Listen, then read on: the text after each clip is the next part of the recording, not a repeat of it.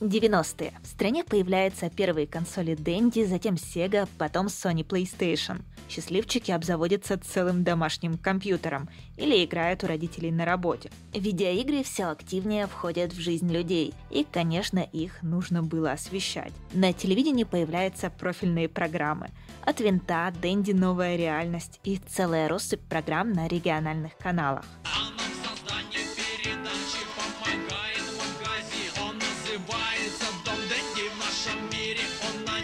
Ну и, конечно же, появляются игровые журналы, которые стараются в меру своих сил оперативно поставлять новости индустрии. Но мало кто мог осилить это делать чаще раза в месяц, потому что редакции требовалось не просто написать материал, а еще и уложиться в сроки, сверстать все это дело, найти деньги на печать, отправить на типографию, оттуда хитрыми логистическими цепочками журналы доставить в киоски Союз Печати, и уже оттуда ты, читатель, мог их забрать. Причем тебе ведь тоже приходилось преодолевать путь до того самого заветного киоска. Сейчас, чтобы почитать свежую статью, даже с кровати вставать не надо. Ты просто выходишь с этим вопросом в интернет, прямо с телефона.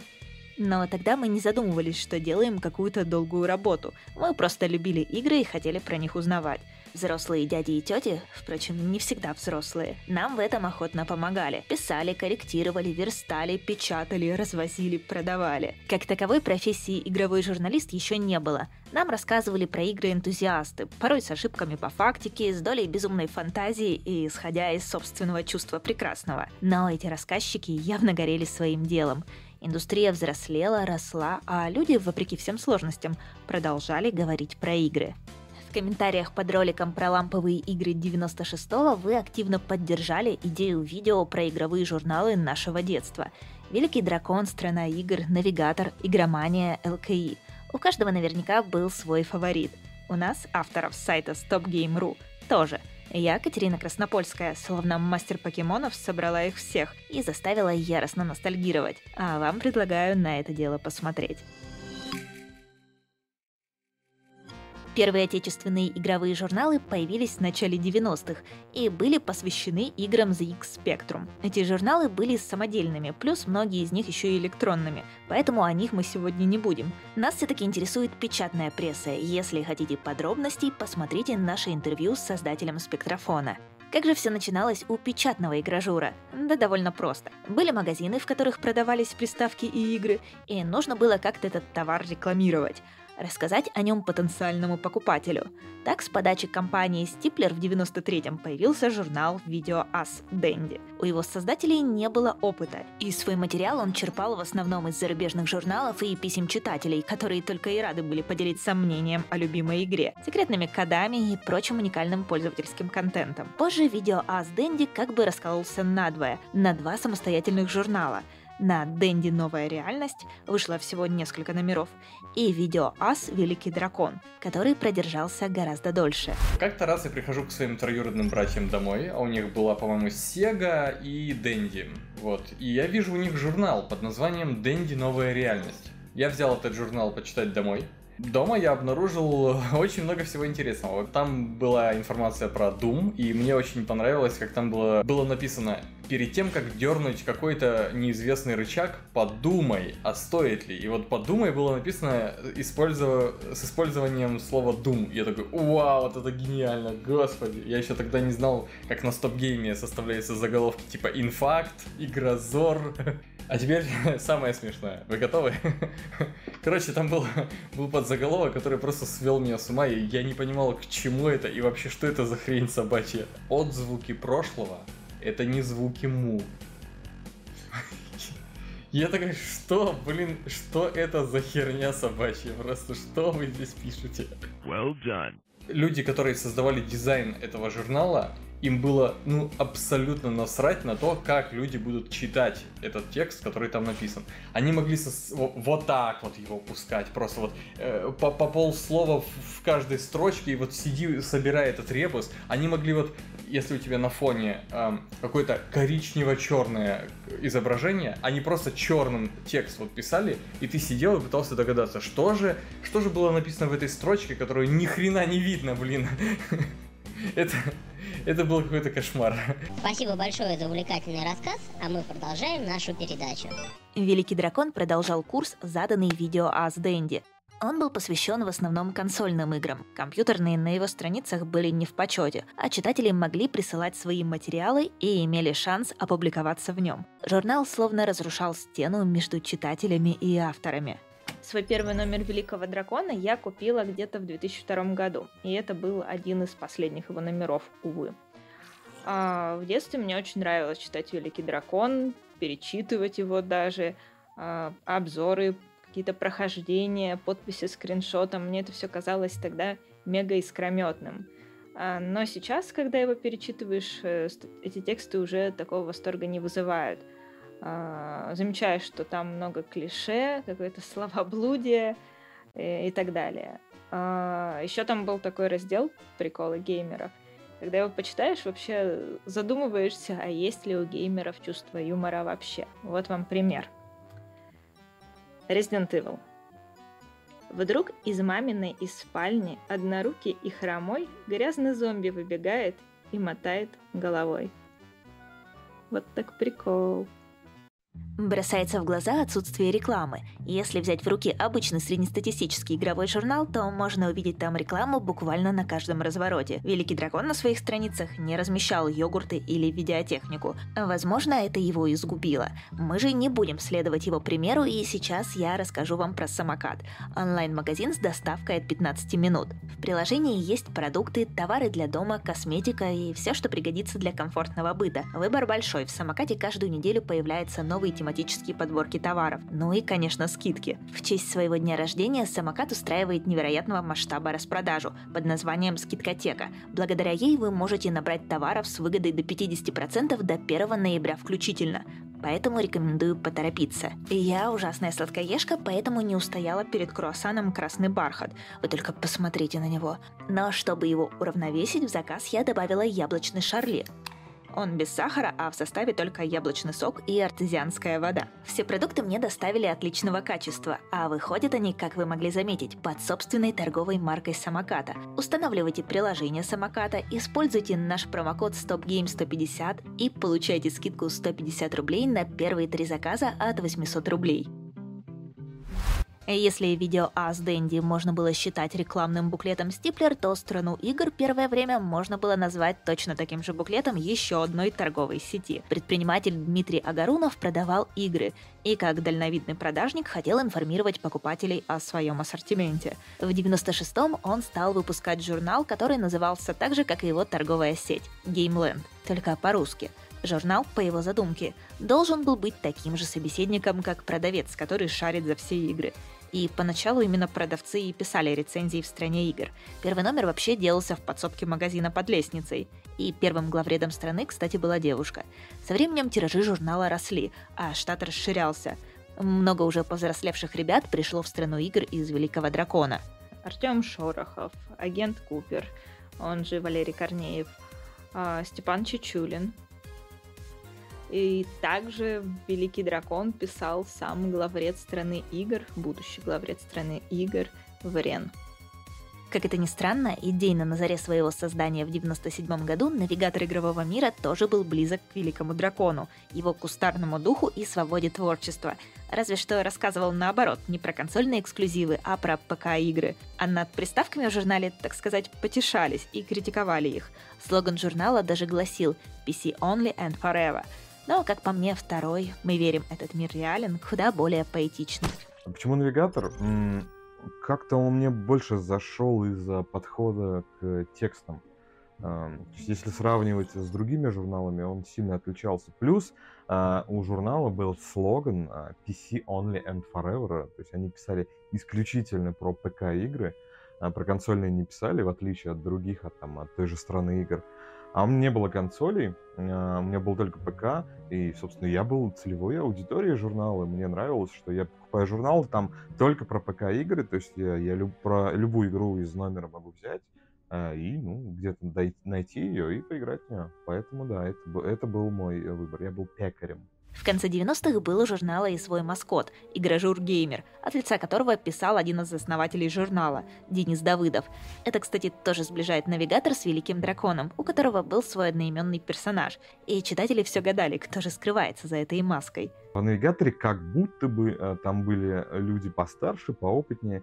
Э, даже сейчас, если вот взять э, журнал, там, Игроманию, например, и навигатор за один и тот же год, за один и тот же месяц и сравнить, а, качество текстов, а, оно сильно отличается. Как мне а, кажется, в навигаторе более детально, более досконально изучали игры и описывали их, собственно, на страницах журнала. Плюс там были разные рубрики. Max View, там Forgotten Ware, Forbidden Ware. Мне все это дико нравилось. В игромании и такого не было. Странные игры, если, например, брать, они э, писали в основном про аниме, про консоли. А, я от этого всего был далек, поэтому мне было не очень интересно. А вот навигатор, да, я прям чувствовал, что это написано для меня. Так считают компетентные люди. А мы в компьютер-холле привыкли уважать мнение профессионалов.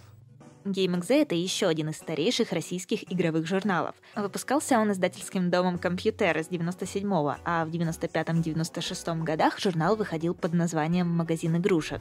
Первым моим э, печатным игровым журналом э, был GameXZ. Сейчас, наверное, даже некоторые не знают, что вообще такое существовал, и, ну, у этого есть определенные причины. Дело в том, что даже мое знакомство было с ним не то чтобы правильным и как-то интересным. Дело в том, что мой двоюродный брат долгое время работал на складе, который занимался развозом печатной продукции по точкам, где она реализовывалась. И какие-то нераспроданные тиражи можно было потом за полцены у него прикупить. И, собственно, первый журнал, который он мне привез, был вот этот вот GameXZ. Он у меня сохранился, это до сих пор та самая копия. Но, как вы видите, по его обложке тут вообще ничего не выдает игровой журнал, кроме его названия. И это неудивительно, потому что это был сотый юбилейный выпуск, котором редакция на, больше чем на половину журнала рассказывала какие-то свои внутрики. То есть как они печатают этот журнал, как они пишут статьи, какие-то внутренние их переписки по Аське, я не знаю, или что тогда было популярно. В общем-то, для меня, 13-14-летнего пацана, особенно до этого незнакомым вообще с этой редакцией, это было ну, бесполезная часть э, журнала. То есть, наверное, тем, кто изначально за этим журналом следил, было бы интересно прочитать про внутрики всякие. Но мне хотелось про игры, а про игры тут меньше половины. И, собственно, тексты про игры в GameXZ это тоже отдельная история. А вообще GameXZ — это яркий пример того, чем российская игровая пресса отличается от западной — и это, можно сказать, историческое отличие, которое связано в том числе и с тем, что на Западе игры начали обозревать еще в 80-х. И там тогда выработалось стойкое отношение к игре как к продукту. Более сухое, конкретное, без всех этих лирических отступлений. Когда в играх не было ни сюжета, ни разнообразного геймплея, журналистам не оставалось ничего иного, кроме как описывать чисто технические характеристики. И это вошло в привычку даже после того, как игры изменились. Это не единственная причина, конечно, но то, что отечественный игровой журналист журналист зачастую пытается вызвать эстетическое удовольствие своими текстами, думаю, в доказательствах не нуждается. Не всегда у него это правда получается. Собственно, отдельная история про те самые тексты про игры в GameXZ. А удивительно, что почему-то у меня самые интересные мои э, взаимодействия с печатной продукцией связаны именно с этим журналом, который, если честно, мне в детстве никогда и не нравился. Э, но я очень сильно запомнил э, конкретно вот этот вот выпуск. Тоже не особо, не особо выдающий то, что он игровой журнал. Э, дело в том, что в нем, я сейчас постараюсь даже найти и вам конкретно показать, была очень интересующая меня игра, а именно вторая часть Макса Пейна. И, разумеется, я хотел про нее почитать, потому что в те времена она у меня нормально на компе не работала. И я нашел здесь статью про Макса Пейна, я сел ее читать, я нифига вообще не понял. Потому что это был какой-то концептуальный редакторский обзор, где рассказывалось про все, что угодно, кроме Макса Пейна второго. Что такое амфетамины? Что такое фильмы категории нуар? Что такое за пулеметы Инграм и их история? Что такое, насколько популярна в США водка, как работает пожарная безопасность, что такое шизофрения, психо... психотоподобная шизофрения, шизофрения шубообразная, шизофрения шизоэффективная. Что это? Я пришел почитать про игру. Можно мне, пожалуйста, про Макс Пейна второго почитать, а не какие-то статьи из Википедии, которые вы взяли? Не, я понимаю как бы концепцию, что Макс Пейн 2 настолько популярная игра, и первая часть была мега хитом, что про вторую часть зачем рассказывать, мне ее надо играть. Ну, можно, пожалуйста, про игру как-то побольше, я не знаю. Это очень и очень и очень неприятно было для меня, когда я попытался почитать про Макса Пейна второго. У меня с GameXZ тоже связан, ну, можно сказать, негативный опыт. А, взяла свой первый номер журнала, полистала его, и такая, э, что это вообще такое? Ну, то есть для подростка, ребенка это было очень неинтересно. А, я попыталась вернуть номер Союз Печать, особо не читая его, потому что, потому что мне он настолько не понравился. Я так обычно никогда в жизни не делала, но тут журнал на меня такое впечатление произвел, что я захотела от него избавиться. Но в Союз Печати его не взяли обратно. Вот. И пришлось оставить его себе в коллекцию.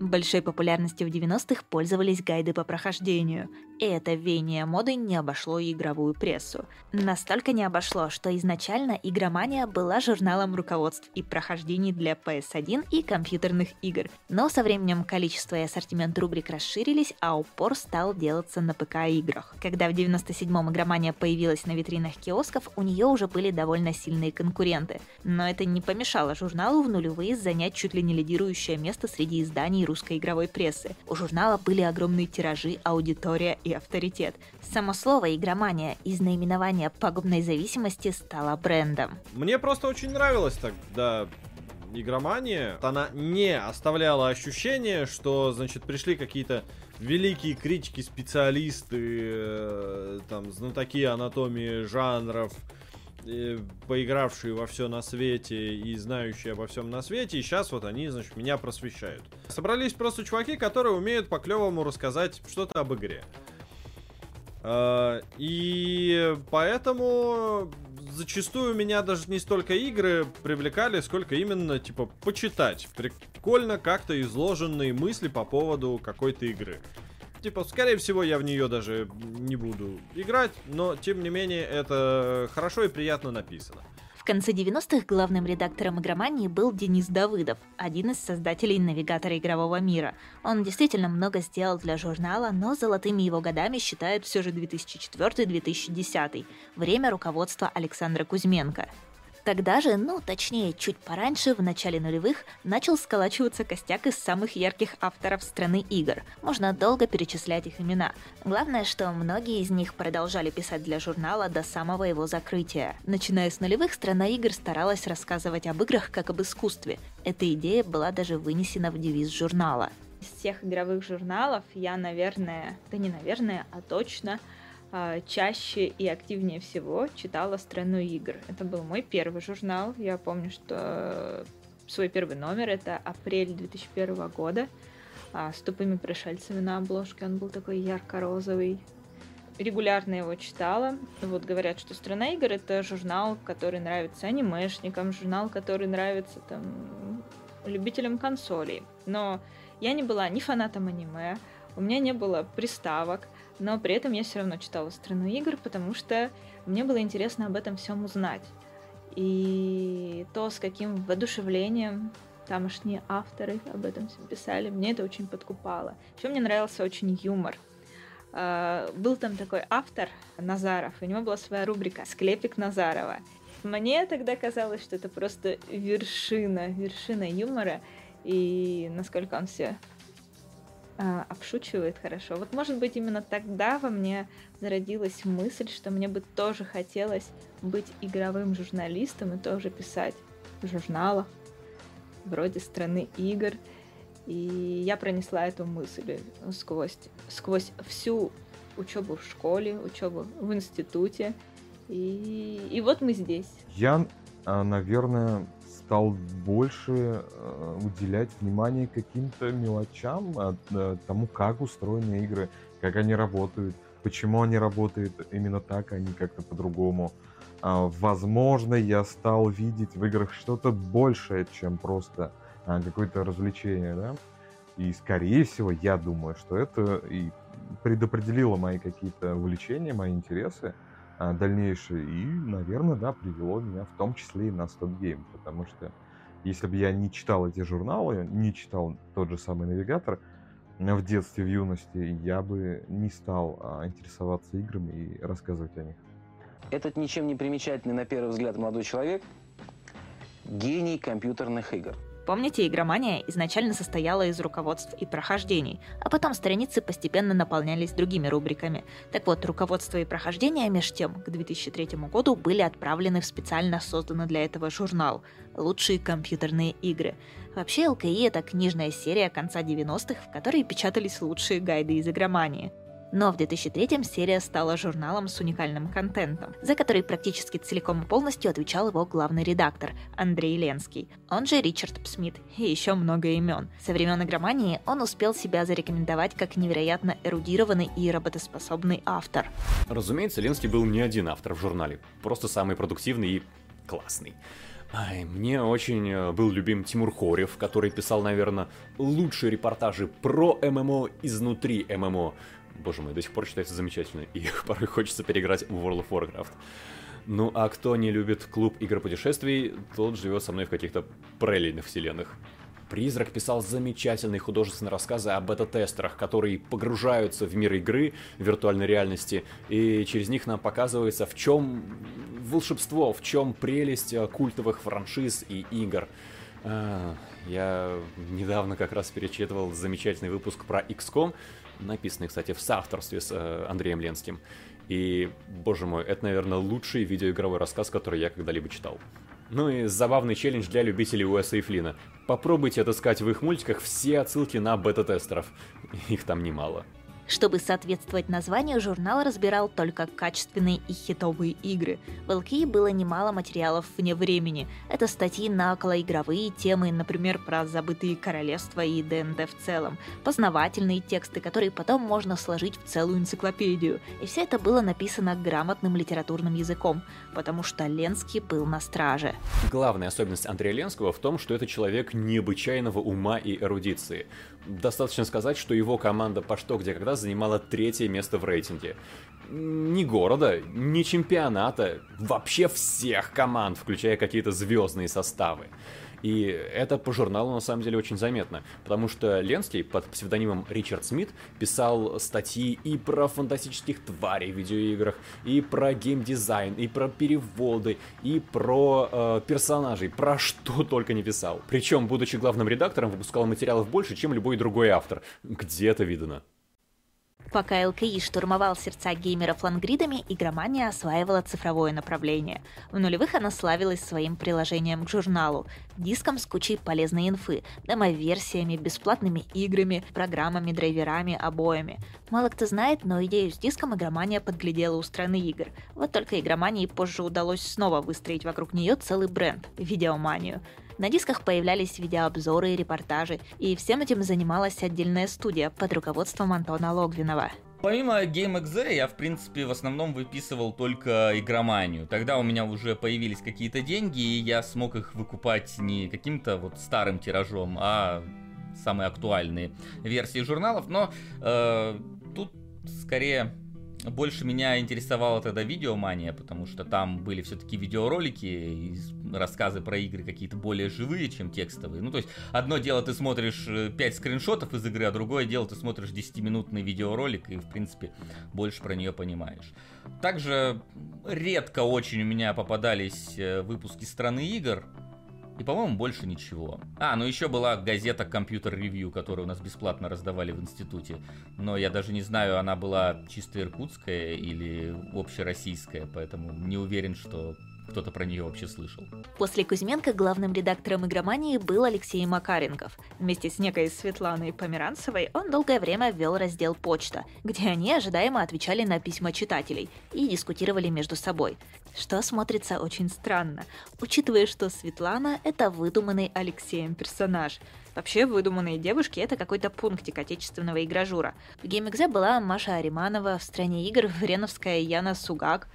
Кстати, о стране. С 2010-го в ней публиковались материалы из японского Фамицу, и это был самый настоящий эксклюзив. В конце нулевых, начале десятых было понятно, что за оперативностью интернет-журналистики печатному СМИ не угнаться. И, сократив новостной блок, страна перешла на аналитические материалы и авторские колонки, которые всегда будут вне времени. Потому что, судите сами, обзор Skyrim вышел только в январе 2012 когда сама игра релизнулась в начале ноября – но писать про Skyrim надо, поэтому на страницах появлялись разного рода тематические статьи. Были даже свои истории серии. Впрочем, где их только не было, даже в Великом Драконе. Продолжительное время «Страна игр» выходила два раза в месяц. Благодаря этому у журнала было рекордное для отечественного игражура количество номеров – 350. Последний вышел в 2013 -м. Журнал тогда уже был убыточен, и Дмитрию Агаронову не оставалось ничего другого, кроме как закрыть его. У игромании в десятых годах тоже было не все гладко. Тираж журнала ожидаемо снижался. Редакцию одолевали внутренние конфликты, текучка кадров и, конечно, вездесущий интернет, где все было быстрее и доступнее. Последний 255 номер журнала вышел в 2018 -м. Печатная игромания держалась очень долго. И даже сейчас, после закрытия журнала, все равно остается узнаваемым медиабрендом. В момент, когда игромании печатной в моей жизни не стало, потому что все старые друзья как-то разбрелись, а в одного ее покупать стало в накладно и неприкольно. Я как-то спокойно от этого отошел. Какое-то время читал веб-версии, назовем это так. Но там как-то все было гораздо суше и скучнее, и поэтому, э, в общем, я отправился искать альтернативы. В ходе этого поиска я наткнулся на Game, который как раз-таки вернул мне ощущение, типа, вот этой эмоциональной близости к авторам, э, потому что они открыто говорят о штуках, которые, типа, им нравятся или не нравятся, и их не парит, типа, ничто по этому поводу. Лучшие компьютерные игры после смерти Андрея Ленского выпускался еще пару лет, но без него журнал уже не смог быть прежним, и в январе 2012 издательский дом Техномир закрыл ЛКИ. И если вернуться еще раньше во времени, можно вспомнить «Великий дракон», который закрылся одним из первых. Он же одним из первых освещал в нашей стране аниме и, можно сказать, популяризировал эту тему в России. Сейчас журнал выглядит наивным и сделанным на коленке со своей безумной версткой и артами от читателей, и робкими их попытками пробиться в игражур. Но тогда он доказал, что журнал можно создавать практически на голом энтузиазме. Недолго, правда. Эпоха такого отношения прошла вместе с закрытием журнала в 2004 году. Два года спустя был закрыт GameXZ. Его креативный подход больше отпугивал читателей, чем привлекал новых. Журнал продавался плохо, и, как следствие, тиражи его все снижались и снижались, пока в 2006 он окончательно не закрылся. Не помогла даже смена главного редактора и формата. Чтение э, журнала Дэнди Новая реальность отразилось на мне так, что я больше не прикасался ни к одному игровому журналу вообще в своей жизни. У меня сложилось впечатление, что все журналы, они вот такие, они вот такие дурацкие, полны всякой ахинеи, идиотизма и подзаголовков типа «Отзвуки прошлого — это не звуки му», блин. Еще, а, еще там был это что-то про инопланетянина какая-то игра, и было написано «Энелонавт Синяк». Единственный журнал, который выжил несмотря ни на что, это «Навигатор игрового мира», хотя на кое-какие уступки ему все же пришлось пойти. Годы спустя отношение к консольным играм в журнале все-таки сменило гнев на милость. Случилось это после перезапуска в 2013-м. С обложки убрали девиз PC Only and Forever, а вместе с ним ушло и то самое пренебрежение к приставкам. В журнале стали писать и про них, и про мобильные игры. Стоит заметить, что главред у навигатора сейчас тот же, что и был 20 лет назад. Игорь Бойко. Он был и одним из тех людей, кто основал журнал. За эти 20 лет благодаря интернету стало больше источников информации и увеличилась скорость ее получения. Сейчас новость об игре можно узнать чуть ли не из первых уст, просто отслеживая разработчиков в соцсетях. Агрегаторы новостей поставляют заметки ежечасно. Геймплей новинок появляется в день релиза на стриминговых площадках – а быстрые мнения про игру заливаются на видеохостинге в течение одного-двух дней. И в таком контексте журналы с их лагом в 30 дней, в лучшем случае, по определению всегда будут отставать, при этом оставаясь в силу своих производственных затрат еще и платными, в отличие от обзоров в интернете. Жалею ли я об ушедшей журнальной эпохе? Ну, и да, и нет, скажем так. Сейчас бы я, конечно, журналы, наверное, покупать не стал, потому что все ушло в онлайн, и так гораздо быстрее можно получать информацию актуальнее и полнее, и все вообще ушло в видео направление. Вот. Но скучаю ли я по тому времени? Ну, скорее именно по тому времени. И журналы игровые, это была такая определенная атрибутика моего детства, потому что играть мне в компьютер тогда разрешали немного, э, вот. И компьютер у меня много чего не тянул, и вот журналы это был такой вот способ даже пофантазировать на тему, как бы я бы играл в эти игры, которых у меня или нет, или которые у меня не работают и так далее. Знаете, это как э, брошюры Лего, которые прилагались э, к то ли к конструкторам, то ли просто где-то бесплатно раздавались, где были каталоги, в которых показывали новые линейки Лего. И как бы не было возможности покупать Лего. Я, поэтому я смотрел на эти каталоги и представлял, как я в это играю. Вот журналы игровые, оно из того времени что-то вот... Те же самые эмоции мне дарят. Здорово ли это было? Это было здорово. Даже те самые странные выпуски GameXZ, которые я читал, тоже были ну, определенной частью моего детства. Поэтому приятно про них вспоминать. Но конкретно сейчас журналы, наверное, я бы уже не покупал в том формате, в котором эти журналы издавались, они сейчас никому не нужны. Если мы вот возьмем, э, полистаем, посмотрим, какие-то вот обзоры, э, что, зачем, кому они нужны сейчас. Но по самому формату бумажного журнала, то есть э, издания, которого, который ты можешь взять и поставить на полку, я, например, собрал себе коллекцию навигаторов. Они у меня стоят на полке, ну просто как какая-то ностальгия, какие-то артефакты из прошлого. А если мы берем издание журнальное как что-то большее, то есть с тем контентом, а, который не устаревает, а, вот поэтому я скучаю.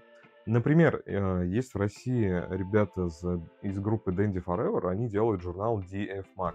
Там они пишут про ретро-игры, про э, историю создания, какие-то ретроспективы. И этот журнал может стоять все на полке, и ты можешь взять его в любое время и почитать, потому что информация там не устаревает. Она уже а, с исторической точки зрения написана. Да, вот по этому формату, по бумажному изданию, которое у тебя стоит, да, а поэтому я скучаю. А потому что было, нет, мне кажется, ушли и хорошо, и, и не надо. Когда я изучал материалы для истории серии, я наткнулся на большое количество всяких старых очень материалов, которые, ну, которые были очень содержательными.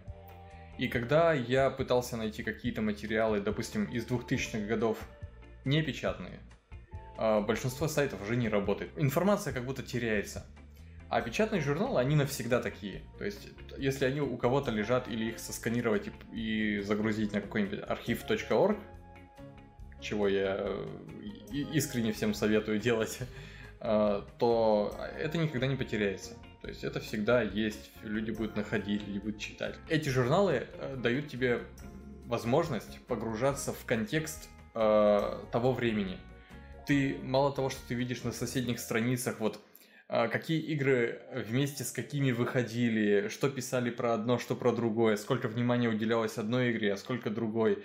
А, более того, ты видишь еще и рекламные интеграции, так сказать, вот везде. Ты видишь, что тогда рекламировали, что было модно, а, какие там словечки использовались э, и так далее, и так далее. Например, а, отзвуки прошлого. Это не звуки му, блин. Вот сегодня уже так не говорят. Сегодня уже говорят по-другому как-то. А вот в 98-м говорили вот так. И, если честно, я понимаю ностальгию по вот этой вот эпохе бумажных журналов, но не жалею на самом деле, что формат поменялся. А, в конце концов, э, видео позволяет раскрыть все гораздо нагляднее и интереснее, ну и мы этим занимаемся, разумеется, мы любим это больше. А старые материалы и статьи ведь никуда не делись. Их до сих пор можно найти на сайте, и до сих пор время от времени где-то их встречаю и перечитываю, и хуже они ничуть не стали.